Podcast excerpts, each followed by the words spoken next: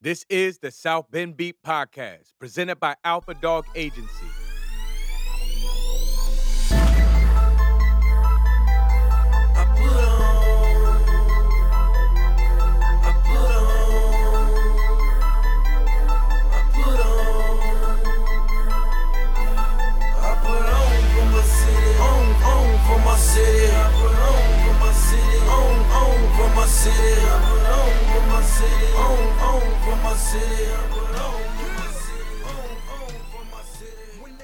This week on South Bend Beat, we spoke with Lucas Miles. Uh, Lucas, pretty busy man. He's got a lot going on. He's a writer, a speaker, a futurist, life coach, film producer. Uh, he's also the senior pastor at Influence Church in Granger.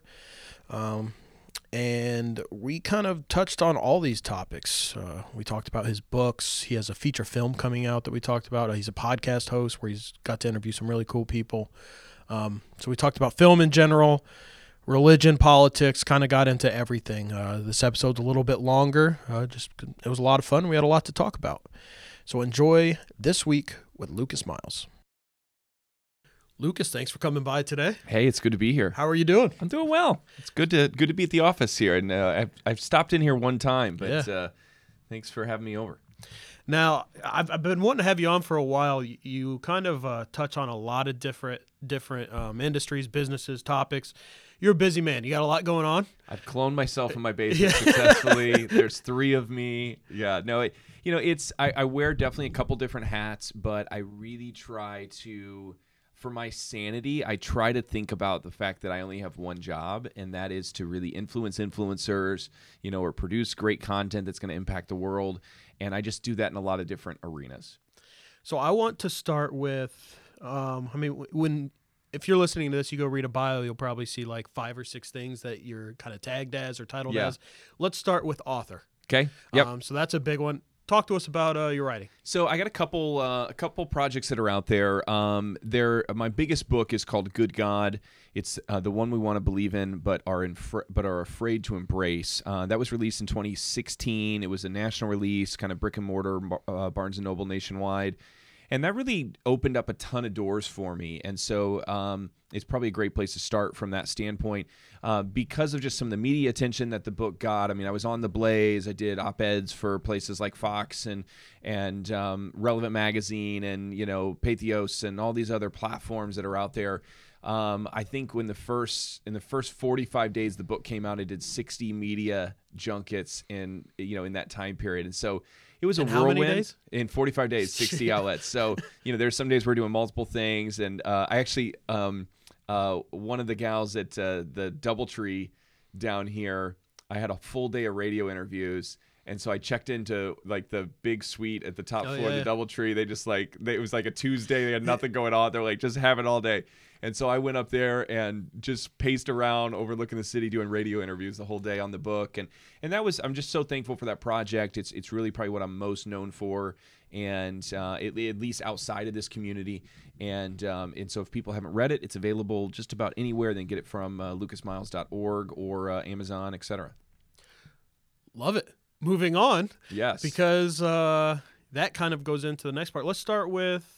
Uh, what do you want to do next? You want to talk podcasts or you want to talk uh, your church? Um, so yeah, I mean, th- they're kind of connected for me in a lot of ways. I mean, really, after the release of the book, um, I specifically did a uh, an interview on the Blaze. It was a radio interview on the Blaze, and um, which you know people aren't familiar. There's Glenn Beck's outlet, and so um, I was on with one of their guys, and and uh, that that interview in particular just kind of went viral uh, on online a little bit, and um, the guy um, the guy who hosted the interview said, "Hey, like we got to do something with this. Have you ever thought about doing a podcast?" And I was like, "Well, I've kind of toyed with the idea, you know. And this is 20, 20 early 2016. I was like, but I just, you know, I haven't fully pulled the trigger, and I don't know if I want to, you know, I don't know if I have the platform yet to fully just release on my own. I'd love to find a home for it." And so he was working on something and, and had just jumped over to this new platform called FaithWire. And FaithWire is a national uh, news website. Um, they are they probably get a couple million hits, you know, a month on their their homepage. Um, and so I now fast forward have I'm in year like two and a half of hosting a show on FaithWire. It's called the Lucas Miles Show. So I'm I'm used to being in the other seat in this uh, interview process. So this is kind of fun. And the uh, I've done over hundred episodes, uh, and you know, really some of the biggest names in uh, you know what I would call kind of positive or faith media. Um, a lot of crossover guests, people like Mario Lopez, uh, Candace Cameron Bure, Kathie Lee Gifford, Jim Caviezel. You know, a lot of Hollywood names that people would recognize. Sean Hannity's been on the show. You know, kind of every now and then we'll venture into politics. Kevin Sorbo. And so, um, you know, my target is really uh, interviewing people that um, are kind of some mainstream names that are are doing projects that that people are familiar with, but their faith has played a role in them getting to where they're at. And so it's kind of that intersection of faith and culture, and that's just been an incredible process. I mean, it just just being able to spend time you know, with people of this caliber and be able to sit with them and talk and do, you know, these kind of interviews, it's just opened up so many doors for us. Do a couple of interviews stand out as favorites?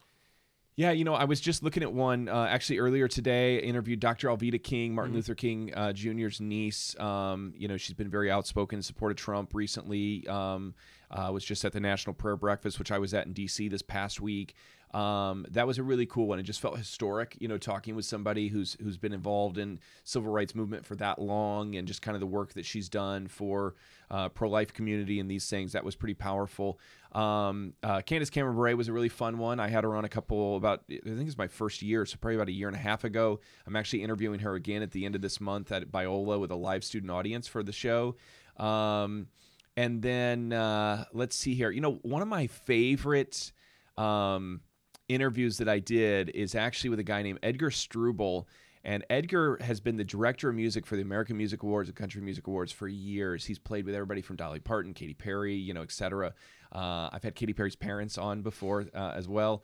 The um, and Edgar just has all sorts of stories, but he also tells his own story about overcoming addiction and just kind of his. He was Kenny Rogers keyboard player. I mean, he just he's an industry like legend that not a lot of people know his name, but they know his work and um, that was a fun one because he and I are really good friends, and it was it was like an hour and a half long. I mean, so it's an early one, but yeah, every every one is so unique. It's just it's hard to have too many favorites.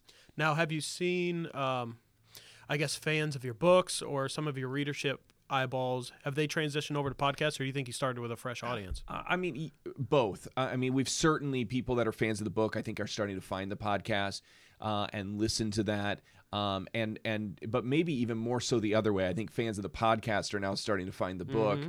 and uh, that's the nice thing about doing your own shows. You kind of control the advertising and everything that's yeah. on there, and so you know it's certainly been a great channel for getting more word out about the book um, and some of the other products that we have that are going on. So yeah, it's it's uh, I I tell people all the time. You know, we we fortunately have a nice um, listening base, but I always say like if nobody ever listened to the show it's still worth me doing because of the incredible guests that I've been able to have on.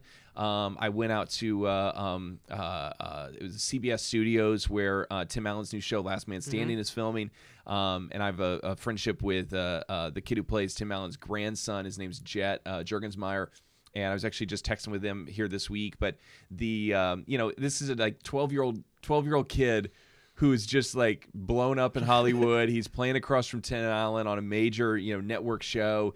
And you know, I'm hearing his story, and then I'm going and I'm hearing, you know, I had a guy, Dr. Dean Radke, who's, you know, in his 70s, was um, served under John McCain Sr., was in the Bay of Pigs. You know, I mean, just so you get this contrast of all these different backgrounds and stories that come out of it, and it's worth every second of it, no matter if it's only me me listening right, at yeah. the end of the day. So before we get into the part that uh, I really want to dive into is more of the film side. Uh, a quick question is with just what we've heard so far, not even talking about Miles Media or the film yeah. side how do you do that and then also keep a church running? Yeah, so we uh, I've been pastoring a church. My wife and I started about 15 years ago, um, and it, it, started under the name Oasis uh, Granger. So some people might know us as that originally. And then uh, about two years ago, we went through a brand change. Still the same team, same staff, just kind of a refresh. Uh, and the new name is called Influence Church. So it's influence without the I, so just N F L U E N C E. And you know it, I get that I get that question a lot, and I actually really enjoy that question because on paper none of this works. Uh, you know, you can't have five jobs and do them well, and uh, but I feel like through a combination of you know, first of all, my wife is like fully on board with everything. I mean, so we're really partners and teammates in what we do. Um, the we have a great team that we've developed around us, and I there's a quote that I love. Um, and it's it's uh, uh, working alone has its benefits, but survival isn't one of them. And I find that so many people are working alone, and just it's it's it's hard. And we've always opted for you know even if it means that we got to pay ourselves less or whatever, we need a bigger team. And so um, you know I, I try to just keep focused on the goals, moving things one step at a time, and just staying in my lane, keeping diligent, you know, with it, and uh, and then leveraging, you know, people that are excited about the same thing, going in the same direction, and finding ways to to link up with them to to get stuff done. So. Um, it's it it's somewhat of a science in my head, but you know it probably seems very random from the outside looking in. All the things that we're doing, but they there's a lot of interconnectedness, and you know we're do the things we talked about ten years ago. We're doing today, and it's just you know it just takes time you know when you're when you're getting started. I mean i didn't i didn't get you know i'm not a trust fund kid. I didn't get a bunch of money thrown at me. Like we've had to really you know dive in and little by little you know grow this thing to get to where we are and now to be able to run with the level of influencers that we run with and you know work with the type of companies that we do in this community. And the church is just a great home base for all of that. You know it's a place to really center myself and uh, where we get to really try out a lot of the the thoughts and thinking and and things that we're rolling out you know and i think our church has really gotten behind the idea that you know I'm not just kind of the typical local pastor. You'll you'll almost never find me at the church office. Um, but I think people that come in and they like the idea that their pastor is is actually trying to impact and change the world rather than just teach a message on a Sunday morning, which I do that as well. It, it I think that that's very exciting for a lot of people we have there. Now, so do you have like a personal assistant or anything? Because I imagine your your bedroom wall is like Claire Danes and Homeland, with just pins and thread going everywhere. show. I love that show so much. Um, the yeah, you know, um, we definitely have some war. When I was when I was working on Good God, my wife um, helped uh, edit that with me, and man, we literally our dining room looked like that. It was all on the wall. So you nailed that for sure there. The um, you know, we've had a couple different people on our team. So we have an assistant right now that my wife and I are both um, uh, both working with, and she kind of crosses over and kind of follows us on whatever we're doing. You know, so she's not just employed by the church or just employed by the film company. And then within each entity, we have some other support staff that help with that. Um, and then I have, you know, like when we do things like uh, release a book or release a film, I have kind of go-to publicists and and other you know um, you know kind of PR type staff that we bring on for you know a couple months to sort of support those efforts, and then you know they're they're they're you know they can move on to the next project and we don't have to keep them on payroll that whole time. So yeah, there's there's a nice infrastructure and you know between the two entities, you know we got um, I don't know we probably have at any given time you know 12 to 20 people you know working for us.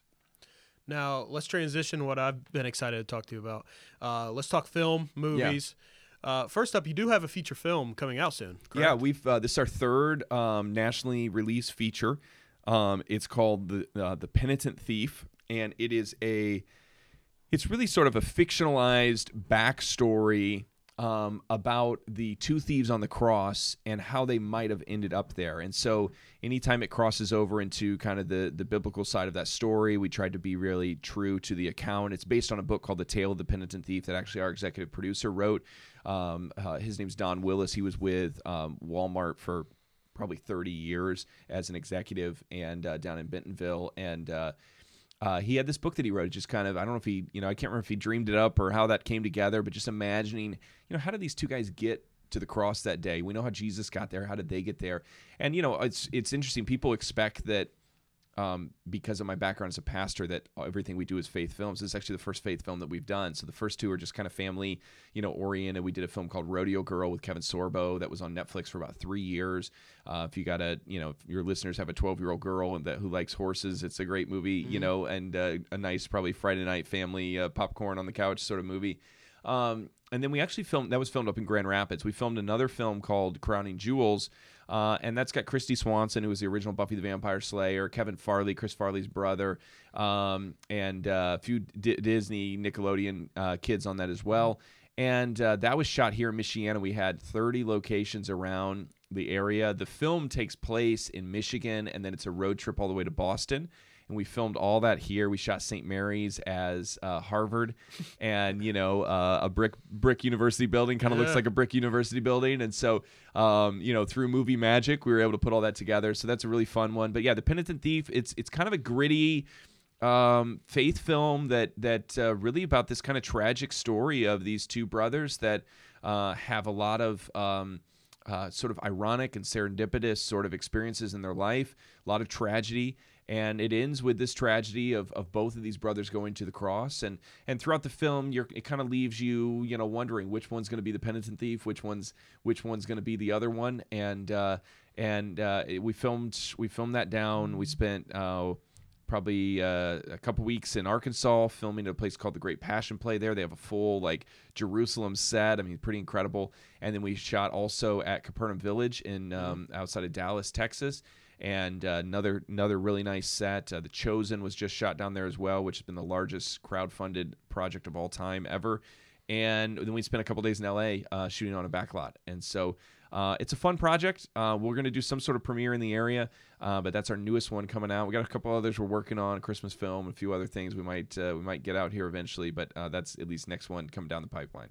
So were the first two original screenplays? Yeah, the first two were original. Um, the uh, now I, I didn't write I, I didn't write either of them. I did But, make yeah. So did you direct the other ones? yeah uh, yeah. So, I So from being director and producer side, what's the difference on original screenplay versus you know adapting a book yeah so on this third one? yeah, adapting a book is harder. Yeah? it, it, Yeah. it really is. You would think like you already have the storyline. Yeah. But there, you know, as we got into, and honestly, like the book, The Tale of the Penitent Thief, I recommend, you know, grabbing that. It's, it is, he was able to do things in the book with some of the, some of the building of the story, the drama, the guessing, the mystery of it that we struggled capturing the same way on film and so we had to adapt aspects of it to work better for film because there's things that your imagination can do that's really hard to show on screen especially at you know the budget level that we're at. And you know i mean these are still I mean, these are still, you know, uh, significant budget projects. I mean, this film was almost half a million dollars,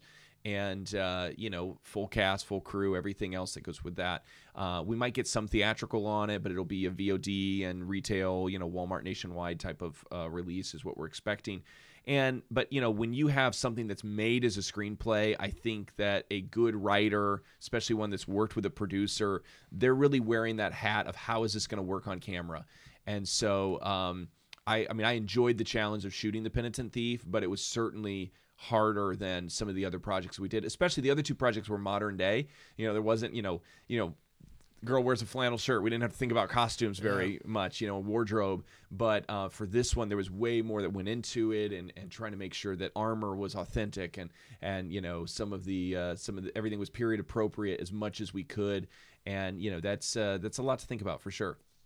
Now I want to talk budgets a little bit. Yeah. Um, with, the Oscars just finishing up, I was looking at some of the movies, and when you say five hundred thousand dollars, that's a pretty healthy budget. One of my favorite movies from the last year that was a fringe Oscar nomination, but didn't get it, would have been Peanut Butter Falcon. I don't know if you heard of that. I, it's on my watch list. I've watched the trailer like five times, so, I it's need very, to pull the trigger. It was very good. Um, and I saw the budget was three million dollars. Yep. How much of that three million do you think is tied up into Shia LaBeouf and like Dakota Johnson? You know, it's hard to say. I mean, a, a- an actor on a project like that. I mean, so Is that what's considered a passion project? Probably. Or I mean, he's still trying to build himself, I guess, back up. Yeah, to some degree. I mean, I think that that's that's fair. He's had some he's had some you know ups and downs in the press Mm-hmm. and everything else. You know, uh, over the years. I think that you know, and I think he's a really underrated actor. You know, he I, was- he's he- one of my favorites. He was He's phenomenal fantastic. in Fury. You know, I thought that was a great film, and he ex- he's explored some really interesting topics. Um, and you know, my general philosophy is I'm impressed anytime that somebody can finish a movie because it's so hard and it's Okay, so yeah. big. And so like where before I started making films, you watch a movie and you're like, oh, that was terrible. And and now I'm thinking like that's terrible, but I wonder how bad it was before they actually put time into it and how like how much better they made it through like the team. And so you know it's um, something like uh, for you know something like a budget level like where we're at or maybe uh, that i mean sag the actors union uh, so uh, screen actors guild it has they have certain um, budget tiers for projects based upon how much the overall budget is that will create a scale pay for a given actor if they're a union actor. So our films, because the budget level we're at, we're able to use union and non-union talent. It's really hard to shoot a union movie in South Bend because there's not a lot of union talent that's in South Bend. So we can kind of pull in a couple union names, pay the union dues for that, and we can also use this hybrid of local talent as well. And it's a great way to kind of keep the budget under control. Uh, you start getting up to higher levels, you have to pay extras, you have to pay every, you know, so you have a stadium full of people and it's a union, a big union budget. Everybody's making 27 bucks or something that day, you know and um, uh, you know characters like that you know i think a lot of times um, you know i mean it could be 10% of the budget it could be 20% of the budget. You know it just depends on how long they're on the set you know how fast they were able to shoot them out if they could shoot them out in three days or if they needed to be there the full month. And so it's kind of based upon a day rate typically you know for a lot of these guys um, uh, when they're shooting.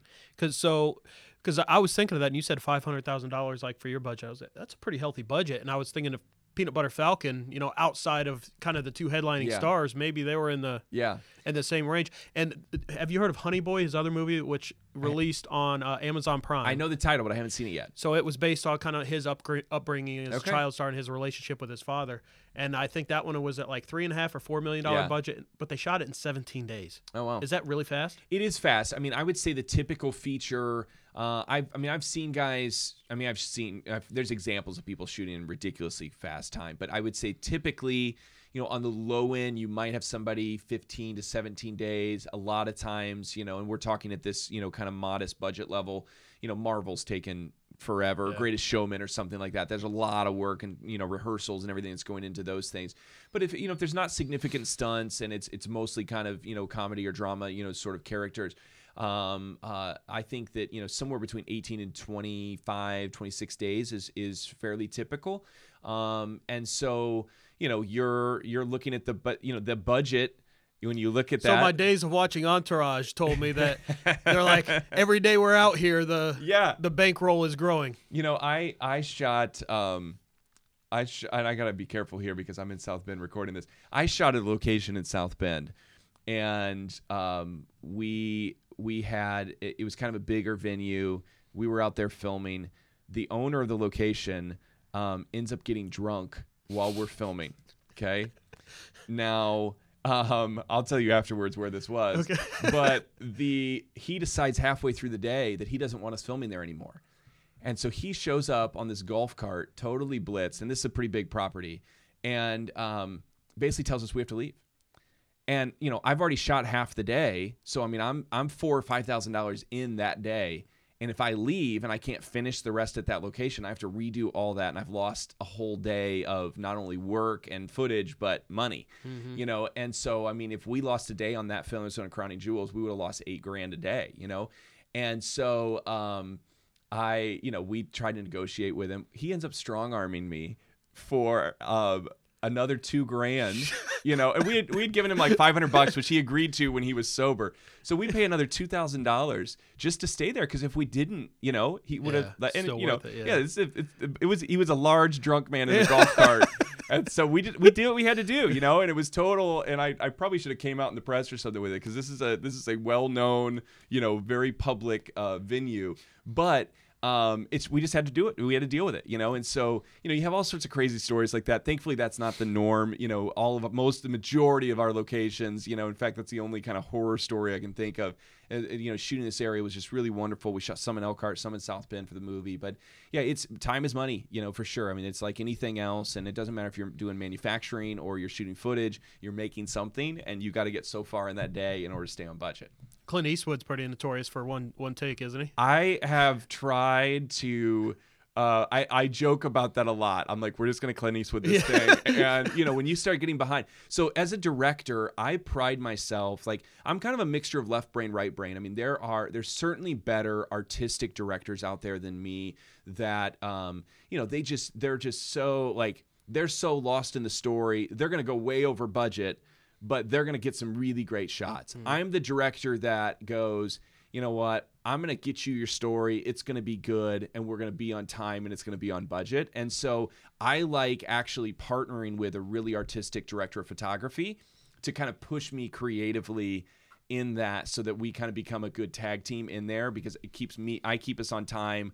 I work well with the actors. I think that's really where I where a strong suit is is developing that rapport with the actors. Uh, you know, I have a little bit of acting background myself, and so I'm able to kind of draw from that, and then you know being able to craft that from there. But um, you know it's it's a uh, it's always a challenge between that left brain right brain like the art of it and the money of it how do we get this done so we've had plenty of times where we're going okay like we just have to you know you're watching your monitors i think we got it let's move on you know and there's so many things you can do in post. I mean, obviously the joke in the film world is we'll fix it in post, which is not always true. Sometimes you can't fix it in post, but you can do a lot in post. And so, um, you know, we try to, you know, typically the main shot that you get on a film uh, on any given scene is called the master shot. And you rarely use it in editing, but it's your safety backup. So it's a wide shot of the entire scene and so you shoot the master a lot of times first and so that way you have the scene. It's very it feels very flat and distant because you don't have any close-ups of the characters um, but that's your backup. And so you shoot you make sure you have a good master and if you have a good master you can kind of rush some of the others if you're short on time. Um, and the nice thing about you know shooting I mean, there's still a lot of movies that are being delivered in 1080, you know, and you, you know, you're a technical guy, you understand the aspects of this. I'm sure a lot of your audience does too. So we're shooting, you know, before the big thing was shooting in 4K. Uh, well, you know, if, if we're going to deliver in 4K, we're now shooting in 6 to 8K. And what that allows you to do is it allows you to get two shots out of one. So I can take that master shot and then I can push in on it and I can get a whole nother shot out of that by, you know, just kind of pushing in on the resolution and everything else. So you have to deliver a little bit lower, you know, in your resolution, but it's still it's still 1080 or still 4K. You know, obviously you're never going below those, and uh, you're getting a great product. So uh, you know, we've had to get really creative in the past, and you think you have something, and you were sure you had something, and you come back in the editing room, and you're like, oh man, you know. so ha- those bu- higher budget levels, what it allows them to do is it allows them to do things like dailies, where at the end of each day they're going back and they're watching the footage and they're doing a pre-edit on it you know on our sets you know a lot of times it's i mean you you try to get some of that but you know that's kind of another budget level above i think you know million million five you know in order to So when they're do doing that that, when they're doing that, will say they're doing a daily, will Tarantino, Mendes, Scorsese, will they be sitting in on these dailies or they leave it to other people? I mean, I, I'm sure some of these guys have other people. There's probably others that are are more control freaks about the work to make sure it's there. You know, I think that um, uh, I think typically most engaged directors are going to want to see that. You know, so they're shooting throughout the day, um, and so you know, I mean, and, and on a film set, it's typically 12 hour days or longer. So you know, for us, it's 12 hours of shooting, and then you might be going back and watching. You know, two hours of dailies, you mm-hmm. know, to see what you have. And somebody's kind of editing this together as you go. If you have, you know, kind of the crew size to be able to do that, they're putting a rough edit together. And so, I mean, there's some films before they leave the lot, you know, at the end of 20 days, they have a rough cut of the movie together. And other projects, you know, it takes you another six months to, you know, cut something together just based upon budget and you know you almost always need pickups you got to run back to locations and we got real fortunate with the with the penitent thief. We had very minimal pickups that we had to do. I actually shot there's a there's, you know it's kind of arbitrary but there's a scene where um there's this butcher and there's a thief that comes up and steals this money purse off his table well, we had this whole, you know, uh, Steadicam chase, follow down this alleyway, and all these, you know, props and extras and everything else. But we missed the insert on his hand actually grabbing the change purse, and you just didn't get a good look at what happened. And so, you know, I got my little studio over here in Granger. We, we set up on a sunny day. We recreated the table, and it was just a super, you know, uh, zoomed in uh, punch, we would call it, of this meat, you know. Yeah. So I got a slab of meat from Martin's roast, and I just used. I mean, it's literally my hand grabbing the money bag off the table, and you know, but you'll never know when you see that in the film. You know, it, it just blends in, and it you know just becomes one of those things that you know you kind of the crew knows about, but nobody else you know really hopefully notices it. So are you good to nerd out for a couple minutes on uh, movies? Let's- it's very rare I get someone like you in the seat Yeah. that I can actually talk to about it. Let's do it. Um, I don't know if you've had time to watch many of the uh, films that were nominated for an Oscar. I've seen some. Picture. I'm a little behind because of my writing project that I'm working on right now. I've been kind of holed up, but I'll do my So, best here. I think you'll even know the answers without if, if you haven't seen them. So have you seen um, 1917? no, So you'll know the answers to this. I know too. about it, So though. the whole time I'm watching, and this isn't a spoiler, they're very upfront about Yeah. how they did. it. They made it to look like it's one continuous Yes. shot, Yeah, And I did end up watching some behind the scenes thing. I, Yeah. as I was watching, I mean, I had no idea. It's not my world. I assumed maybe it was drone footage. Yeah. But it was like huge, like cranes and Yeah. such. How difficult would that have been to do? Uh, extremely, extremely. I would say one of the movies that really pioneered. I mean, there's certainly some older ones that pioneered that as well. Uh, one of the more recent ones that got a lot of attention for doing something similar with that, but not through the whole film, uh, was The Revenant with um, Leo. Uh, with Leo. And so in the bear scene, that scene is appears to be one continuous shot. Um, and they've just sort of stitched together these camera motions, and they're you know working on whip pans and everything else. Because you'd in see like like that. a wipe behind a tree or something, Yes. and then that's usually where. yeah so okay. yeah they're wiping off of whether it's a tree or a you know you could do it on any sort of post or you know going you know tilting up and down with a table or something that kind of gives that feeling and you know it's a technique that's used a lot but to really master it in a way that it feels truly continuous the way that it uh, you know that it is in something like the revenant or 1917 is i mean it's it's challenging.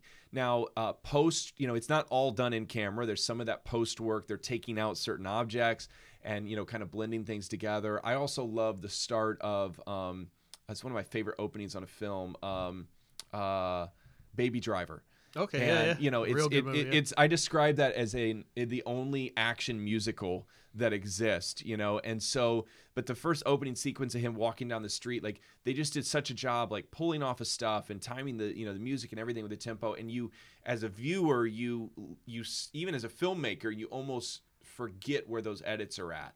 And you kind of just see it as one full scene. And you know I- i think we're going to see more and more of that. Now here's what here's what scares me a little bit about filmmaking is um uh, did you see uh, Gemini with Will Smith?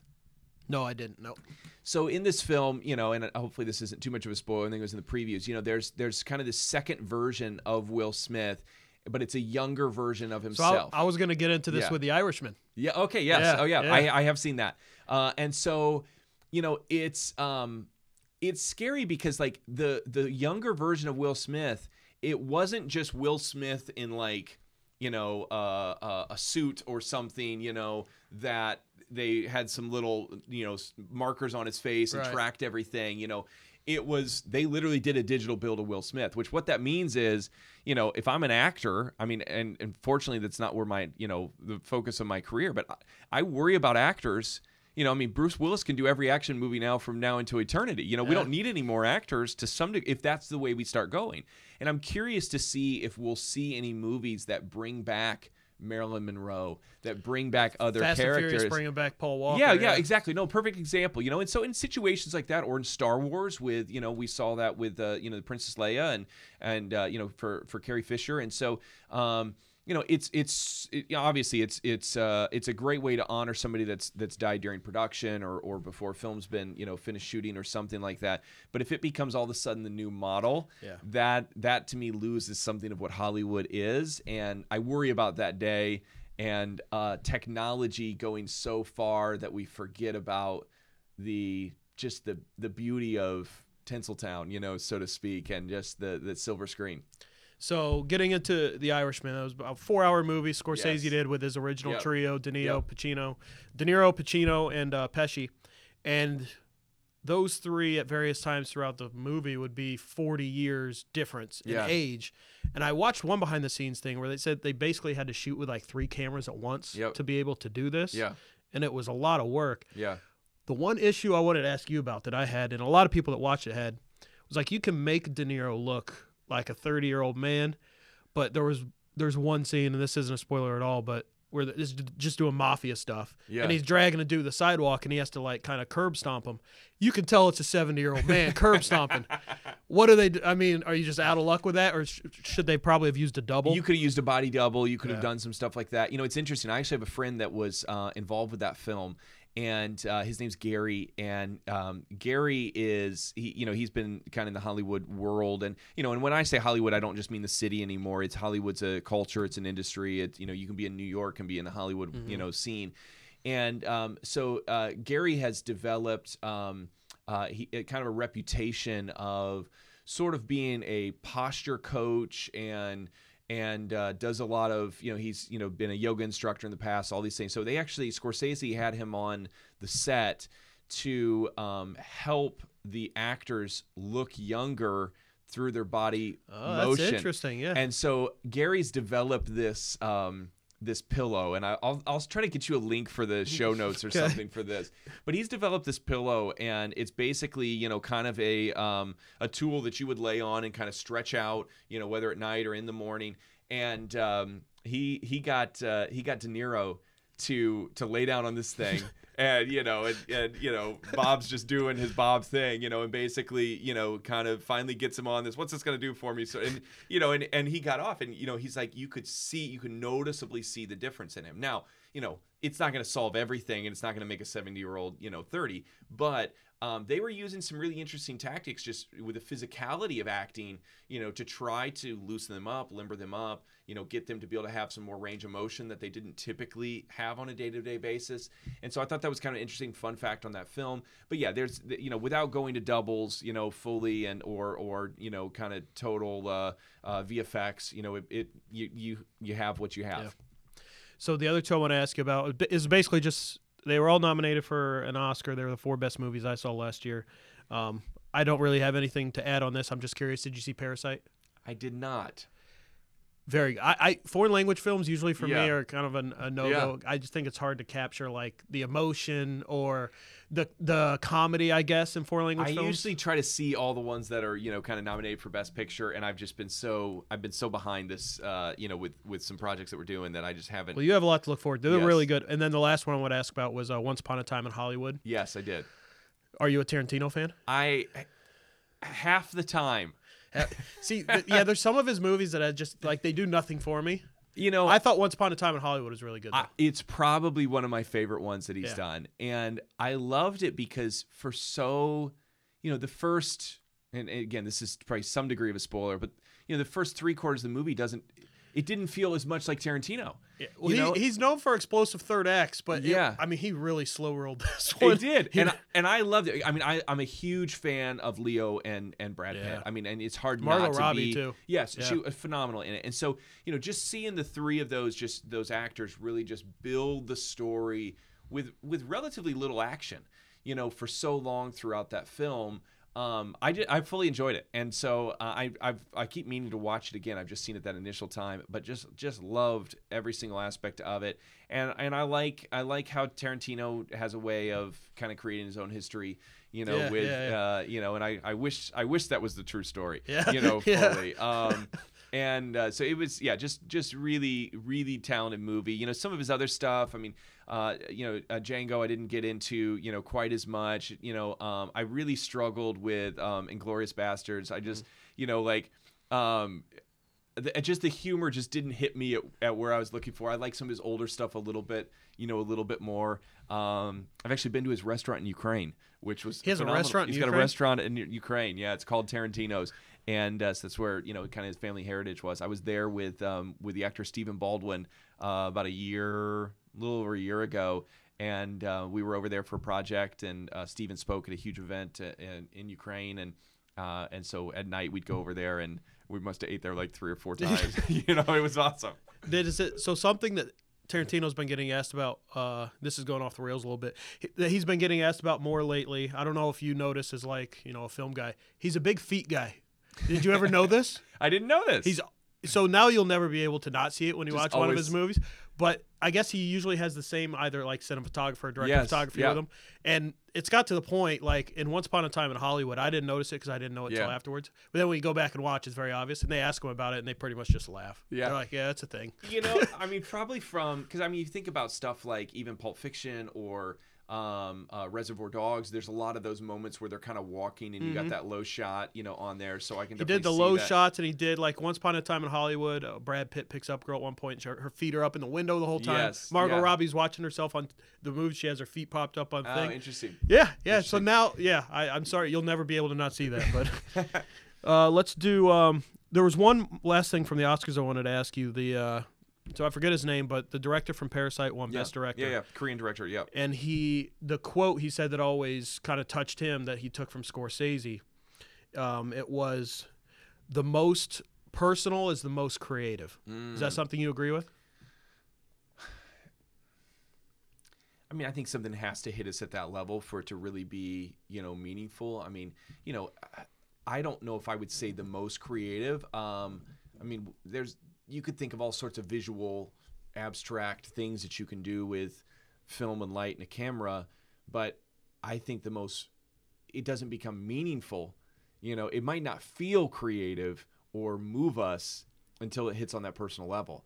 And so, you know, just having I mean, a Marvel movie has every effect that you can mm-hmm. think in it, but you know, what moves us is when, you know, uh, um, when Tony Stark, you know, is laying there at the end, you know, of Endgame, and and that's where the people are brought in. It's intimate because you think about your own mortality, you think about other people in your life, you know, and it brings you to that place. Now that you know, that's an epic film. I don't know if I would call it the most creative, you know, cinematic masterpiece, but but I think that you know that personal moment when stuff goes to that level. Um, you know that that's what that's what filmmaking's all about. You know, getting people to a place to where we can create you know content that that moves them that impacts them that that touches their soul at some level that makes them leave the theater and and want to be a better person you know? And uh, and that's you know there's certain projects i just don't get into or that we turn down because you know it, it just doesn't have any value in those areas. And so um, you know if film doesn't have to be a faith film or pg or something for us to want to do it i'm willing to you know work on a lot of different projects and genres but I want there to be a reason for it. Mm-hmm. You know, I want it to be something that's going to matter when we're done with it, that we're not just wasting our time for a paycheck for the next 30 days or something as we're shooting it. And let's talk about on a day to day thing here. Yeah. Miles Media. Miles Media, you know, this is, I mean, in this area, I think this is where a lot of people would would know me from. So Miles Media I really started as a feature film company. What I realized is that feature films take a long time from start to finish, and so we had time in between films to kind of start shooting content for businesses. And so, um, you know, we've really kind of developed a, a, a niche for ourselves within uh, sort of the manufacturing, um, you know, uh, um, industrial sort of space within South Bend and Elkhart, which obviously that's a lot of our major businesses here. Um, you know, typically the local, you know, flower shop or something on the corner probably is not going to call us and and Right, and yeah. request a project just because we we try to do things right, you know, and we br- bring that Hollywood, you know, sort of thing. So where uh, maybe um, you know. Uh, certain approaches to uh, commercial video is they send one guy over there with a camera. You know, we're sending a van and five or six guys over, you know, if it's the right kind of shoot. We're working on a, on a project right now, and I'll give a plug for um, uh, for one of our clients, the uh, Ivy Tech Foundation. And they've just been so so much fun to work with. We have a piece that's coming up that uh, we're filming for their their big gala that they do on on May first. If you haven't bought a ticket, there's still a few left, but they're going fast. Um, and you know, it's man, it's it's just this beautiful, emotional piece. We just shot it here the other day, and uh, and it it pushed us as filmmakers, you know, in making it. We wanted to just you know be able to bring something that was going to be unique. It was a three camera setup. And um, I think it's really going to be, you know, something special. But you know, we not, you know, sometimes we're just filming a robotics machine at a at a factory, and you know, but to me, we still want to bring an artistic value to that. And so we work on a lot of campaigns. We do a lot of videos for websites. Uh, we do sales videos. We work on you know social media ads. Uh, you know uh, video content for those platforms. And so uh, you know we really are here to service companies with any of their kind of PR and video needs. Um, and so PR is a passion of mine too. You kind of in doing everything that I do. You have to learn how to you know um, interact well with the media and and uh, fortunately we have some great news stations in this area that that love highlighting local businesses and entrepreneurs and and uh, um, you know larger companies that are doing some really great work around the the region and so we partner with businesses and helping them tell their stories better and uh, and get that word out One thing I also did want to mention to you, um, the word futurist. yes So, so you are a futurist. Yeah, Yeah. You like to think about the future. Um, I, I think probably the first time I heard futurist attached to somebody. Are you familiar with Kevin Kelly, uh, Wired magazine? Yeah, yeah, uh, yeah. So he's a big, big time futurist. yeah I guess we can start it with you were pretty early on predicting that Mayor Pete would be a front runner. Yeah, I, I think it was it was probably three or four years ago. I mean, it was before he ever announced. In fact, I mean, I was saying it so early, everybody laughed at me. Now, you know, just to just to you know be clear, and you know, I know that you're aware of this. You know, I'm not a I'm I'm you know Mayor Pete if he becomes the nominee is not going to get my vote. Uh, in this, you know, we've been we've been very supportive of of um, you know of, of Trump's campaign and policies and things like uh, his position on on uh, um, you know the unborn and sanctity of life and and you know these things are these things are meaningful me to me as as a pastor as a as a leader as a business owner. But um, you know, I think it's important to be in touch with culture and. I am seeing, you know, I was, it was funny. I was listening to uh, a clip of Pete actually early this morning. It was on um, uh, Brian Kilmeade show on 95.3. And um, his whole cadence has actually changed. You know, I, I thought at, for a split second, I literally thought it was Obama because he was kind of having that sort of you know pauses and that little you know just that inflection and everything and so you know he's he is I think he's everything that the Democratic Party has been looking to sort of build and create. You know, the fact that uh, the fact that you know he's he's got military experience. Um, you know that he has that he has this diversity co- component because of his uh, you know his, his sexuality. Um, you know things like uh, the fact that he's young. You know he's intelligent. He speaks multiple languages. You know he's he checks a lot of boxes. And you know, my personal view is, uh, and I can be a little bit more vocal with this now that you know he's not in office, and obviously in, in South Bend I run some risk of saying these things and and frustrating people. But my, my personal opinion is is that you know, uh, although he doesn't appear as far left as say an Elizabeth Warren or a Bernie, I still think that um, I still think he's just as left, if not maybe more so and and does that uh, but because he is intelligent because he's well spoken it comes across a little bit more normal and so it's been a little bit more palatable for people. Um, uh, uh, you know so i think that i think the democratic party actually some of the better people that they put out there you know unfortunately haven't made it you know uh, as as far. They've already dropped out you know of of the race. I know i had a lot of friends that were really excited about andrew yang you know and some of these other guys that were coming up. Um, uh, and and uh, but yeah, it's I, I saw this coming, um, and and I you know I wonder if I saw it even before him. I don't know, but I think that um, uh, I think it's definitely something that's been in the works for a while. And you know, I know that there are people at times coming and vetting him in South Bend and really seeing you know if they could get behind him or not. And you know, and so far he's you know he's done well and, and good for him. You know, I, I I wish the best for everybody. You know, it's just not necessarily what I want for our country. Any other predictions? So, I mean, I think Trump is going to take this, but I think it's important for, and I have some friends kind of in the, you know, kind of in the, the political world. We were just in D.C. this past week with the National uh, Prayer Breakfast, which is, you know, kind of a whole week of activities. And, and you know, both Trump and Pelosi spoke at this event. It's a bipartisan uh, uh, event, but, you know, it's my second time going to it. And, you know, I, I think that we're going to see, um, I think we're going to see another round of, um, uh, impeachment inquiries, you know, that are going to come through uh, through the Democratic uh, th- or through the House, really, you know, bringing that up. So I think we're going to see a whole repeat of that. I think people are pretty tuned out at this point, and they just, you know, it's not even going to matter for them a whole lot. I think Trump's going to win. Um, you know, is Pete going to be the front runner? man, I think there's a chance still. And uh, I, I think a lot of people didn't even think he would go this far. I mean, I, I was still saying he was going to be the front runner when he just like finally announced and people couldn't even pronounce his name, you know? And, but, but I think he's going to do well. I think what's going to be interesting is four years from now.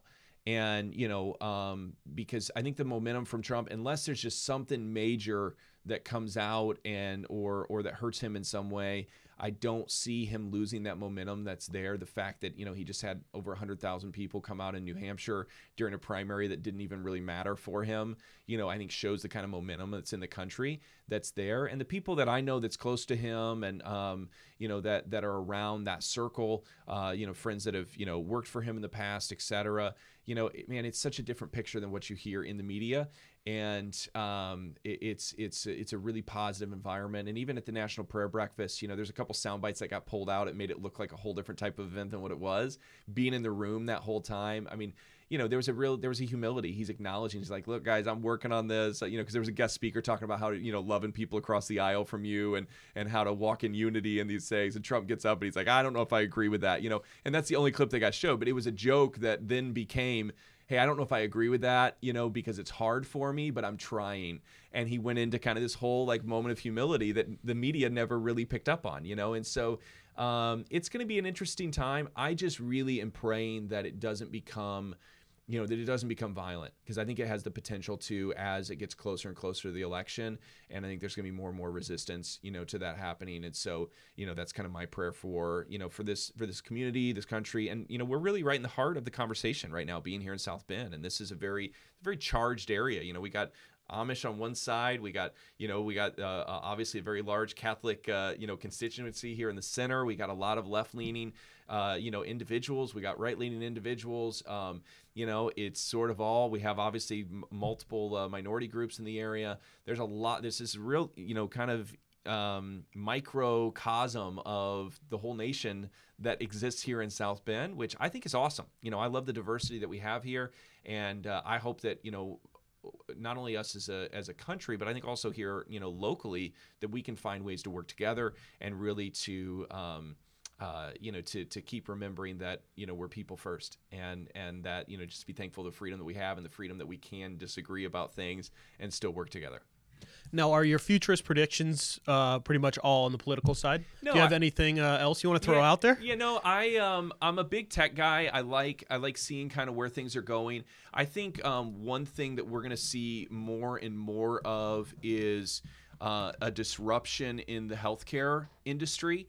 And you know uh, we're starting to see it with um, some products actually in the uh, you know and I don't know if this is exciting for everybody, but actually in the the, the dermatological space you know? So there's these ads where they've got these little suction things that'll suck stuff out of your pores.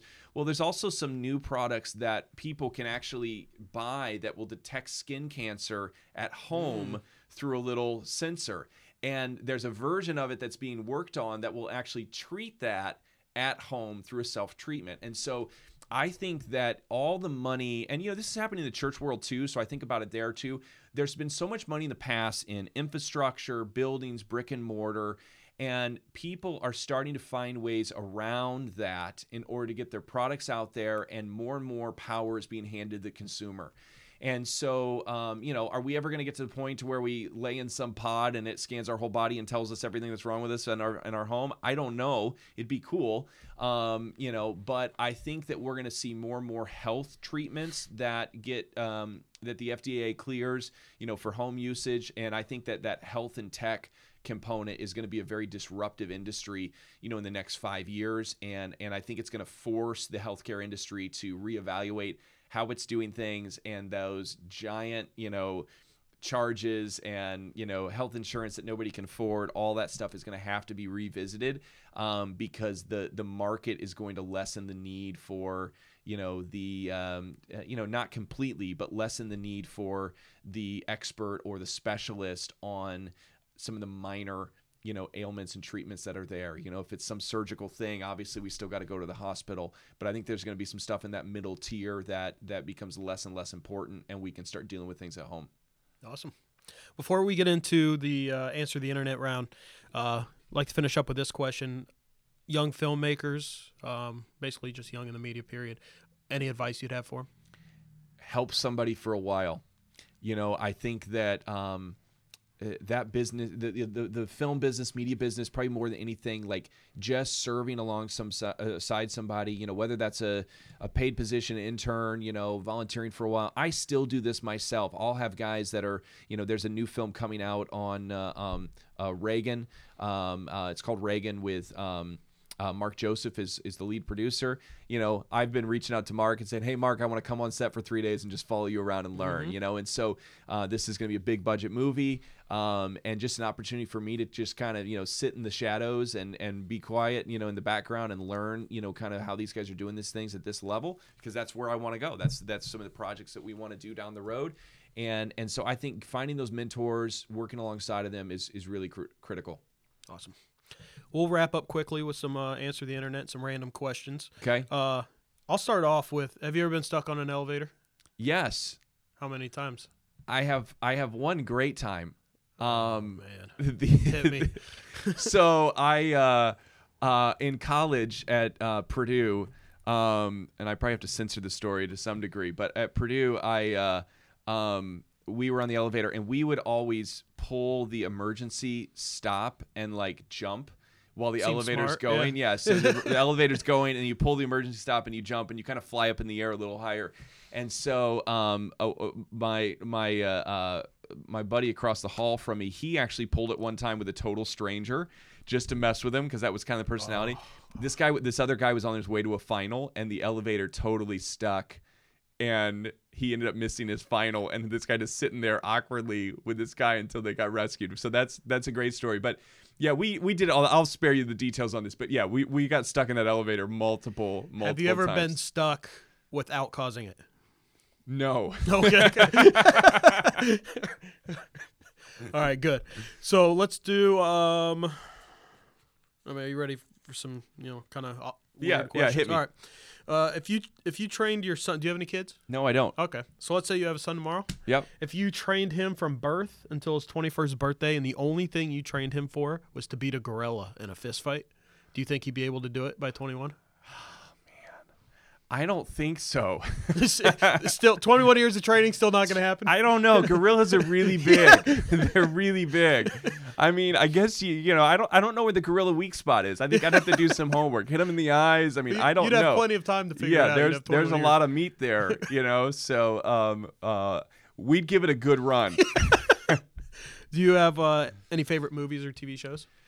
Um, you know, I I watch a lot of different types of shows. You mentioned Homeland earlier. I think that's brilliant. I, I love kind of that CIA sort of genre. I thought Jack Ryan, you know, is really strong. Um, you know, I also love you know, I love uh, some sitcoms. I like Last Man Standing with Tim Allen, and I, yeah, I know some of the cast. I've gotten to know some of them, so it's always fun, like seeing them and rooting for them. You know, for sure. It's hard for me to watch TV sometimes and not see somebody that we've worked with or that we know at some level. So I watch a lot of stuff to support, you know, people that that you know that we have friends in the business.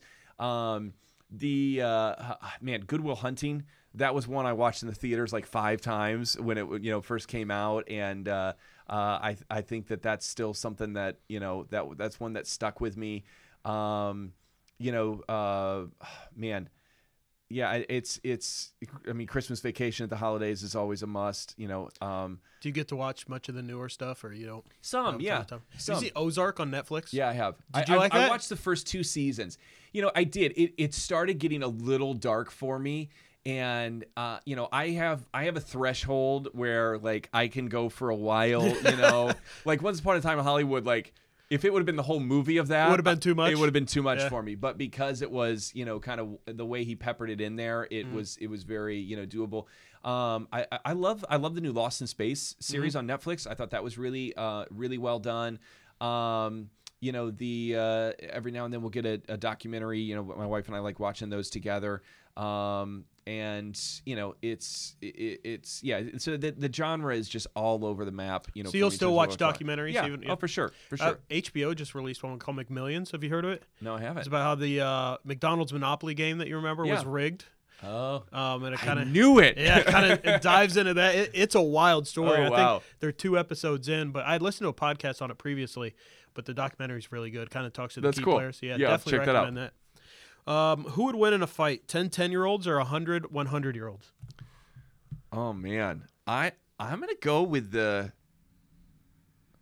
I'm gonna go with the 100 year olds. I Crafty veterans. They they Yeah. you're crafty veterans. they got walkers. They got canes. You know they know how to drive. I I think that they're gonna take them. Could you beat up Tom Cruise in a fight?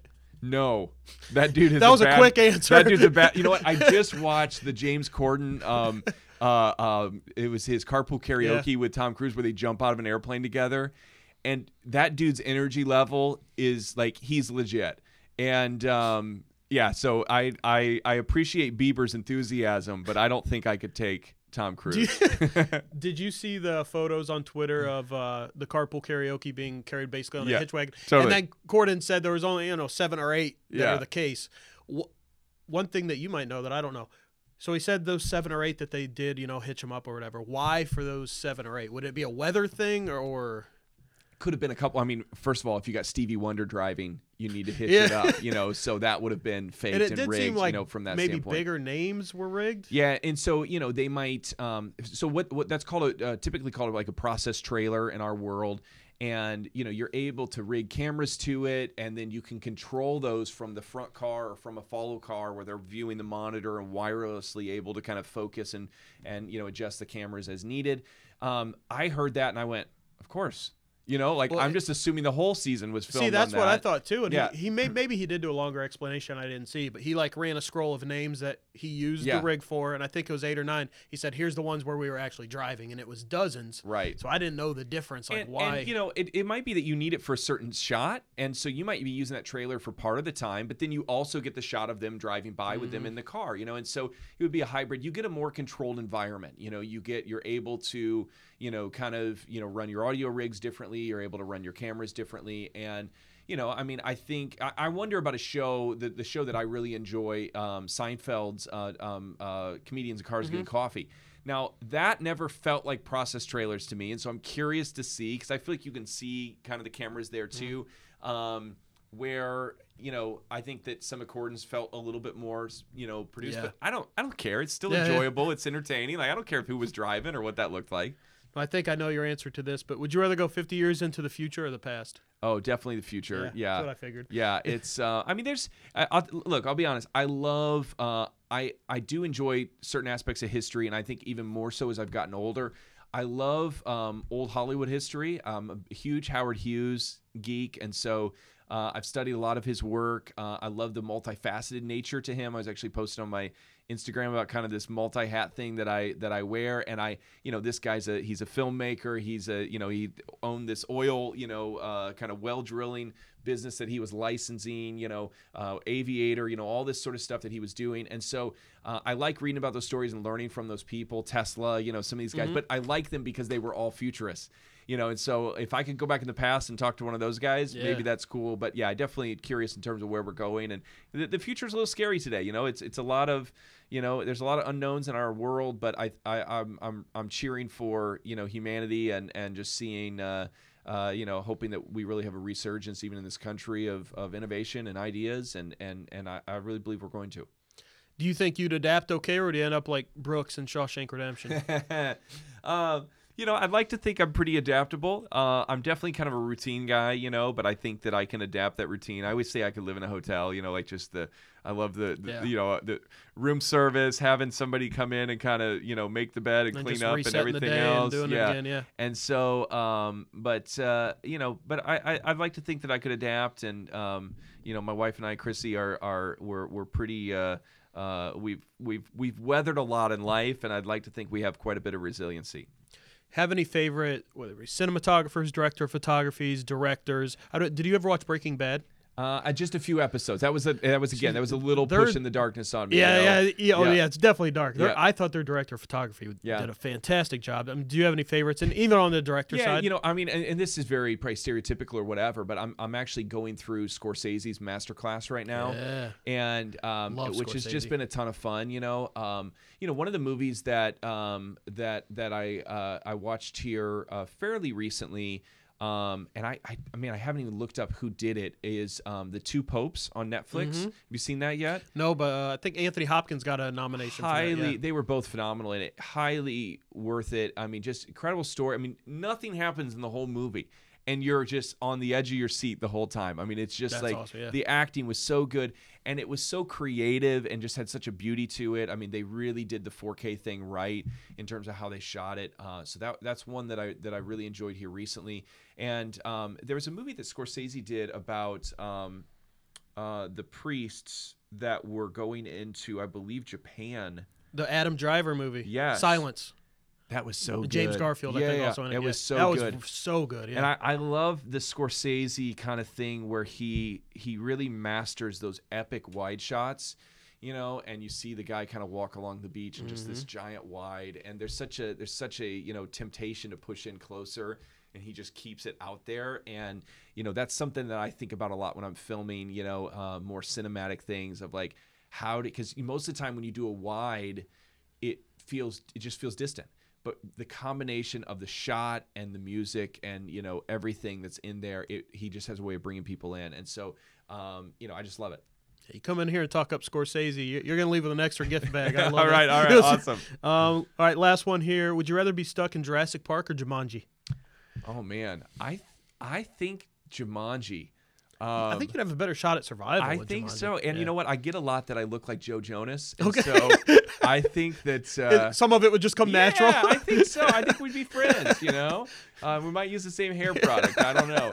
Um, yeah, no, man. I, I I love the Jumanji, and so that's an example of like.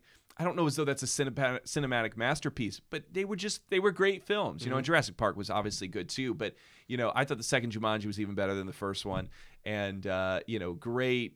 You know, the the, the these guys that so second one, you're saying like the first Kevin Hart rock one better than the Robin Williams one. No, I'm saying well that too, but I'm saying the second one of Kevin Hart and The Rock is Oh, I haven't seen that one. Oh, was Yeah. it better? Yeah, I I, I Yeah. really think it was, and you know uh, they bring in Danny DeVito. They have a couple other characters that come into Oh, Danny it. Glover's in it too. Yeah, Danny he? Glover's in yeah. it as well, and so and and it pushes The Rock and Kevin Hart and some of these guys. Uh, um, oh, what's his name? Uh, Jack Black. Mm-hmm. Uh, you know, it pushes their acting because they kind of have to take on multiple personalities throughout the uh, the movie. And uh, it's it's just clever, you know. And so I, I like seeing those guys, actors that don't normally get to showcase, you know, their chops, be able to like dig deep and kind of pull some, you know, c- nice comedic acting out. And I thought I thought they did a nice job with it. I did lie. I have one more question just Yeah. came to my head. What's your thoughts on M Night? man i I, I I I kept up a lot with some of the older stuff. I think that, I mean, again, like, dude, Did you see? I still haven't seen Glass. Um, did you I see saw- yeah. Split? I saw Split. Yeah, um, man, he's Thought he had a low where he, he kind of struggled like over a decade. here's the thing that I see, and I would say the same thing about um, Will Smith on an acting side, is what happens is people start to get known for a style, and they start playing the character of themselves, doing the stereotype of what everybody expects them to do. And rather than it becoming, because I think a guy like Scorsese or, or Tarantino to some degree, that's just who they are. But I think that as some of this stuff starts getting to guys' heads, I think especially guys that are newer in the business, uh, there was a time with Will Smith where every movie Will Smith played Will Smith. Yep. And you He know, wasn't taking chances at all anymore yes, either. It was and just, so you you kind of stop seeing that that actor progress and. And I think now Will Smith is breaking out of that. I think we're, we're seeing more, you know, uh, him kind of coming back to something that's a little bit more natural for him, um, you know, and and and even, um, you know, even in uh, uh, uh, the um, Margie film, um, Suicide Squad. You know, I think you saw still kind of Will Smith playing Will Smith to some Yeah. degree. And, you know, so I always like when somebody can develop a style, but then also totally throw you off by going in a way different direction Mm-hmm. and remind you why they're there. You know, that this I think is. someone like Leo know, DiCaprio does a good job of that. Hundred percent, hundred percent. You know, and I think that, and, and same with Shia LaBeouf. I think that that Yeah. you know he's a guy that you know he can do the Transformers role and he can be good in that, and everybody just starts going like, oh, is that all he's got? Yeah. And then he comes out with some other you know project where you're going, oh wow, this kid can really act. Awesome. Before we wrap up, uh, plug away. Yeah, so um, certainly, if people haven't read Good God, uh, it's this is just a book. It's helped people through a lot of different uh, uh, challenges in their life, um, and and really rethink some of their spirituality, uh, rethink why bad things happen, help them through uh, uh, maybe some of the difficult moments in life. Um, so I just got a call last night from a um, from the sib- or from the from the uh, the daughter of a of a major national name who read the book and wanted to reach out and talk to me about it. And it was just so honored That's to have awesome. that conversation. It was really cool. Um, the uh, this new film Penitent Thief, be watching for that. Um, uh, you know, we'll have a some sort of premiere in the area uh, here, kind of location still to be announced. Working on a couple other things, but I would say if businesses out there, you're looking for, um, you know, really somebody that understands uh, the filmmaking process to be able to kind of uh, showcase uh, your product, whether it be in a in a global market, in a manufacturing world, and who who understands kind of all the components that goes into the sales you know process for that, or you know you have a creative campaign that you're looking for somebody to execute. You know that's stuff we love working on, uh, and so check out. You can go to milesmediafilms.com and check that out. Also follow me on Instagram at, at Mr. Lucas Miles. It's Mr. Lucas Miles, uh, and so I'm pretty active there as well as my Facebook page. Um, I think my personal page is, is maxed out, but I have a, a public figure page uh, which is at Mr. Lucas Miles as well, I believe. And so you can head over there and follow and kind of stay up on what we're working on. Got a couple big things we're getting ready to come out with. I can't Awesome. talk about them yet. I got a new book coming, uh, which will hopefully drop this year. It goes a little bit more in faith and politics, as well as kind of a new creative project that uh, I think is going to showcase really well in this community. So I'll keep you guys updated on that. Fantastic. Thank you for the time. And get Gary's pillow. That, Yeah. that pillow I mentioned. I- Gary will love you, the you plug. sold me on that Okay, pillow. all yeah, we'll yeah. put it in the show notes. Okay, Yeah. he'll love it. All right. He'll love It it. might seem like a lot, but they all play and they roll. Put that on everything that I got, and all I care about is my city, man. I can't say it enough. I done heard things about y'all that they can't say about us. I just hold it down for my side. I just hold it down.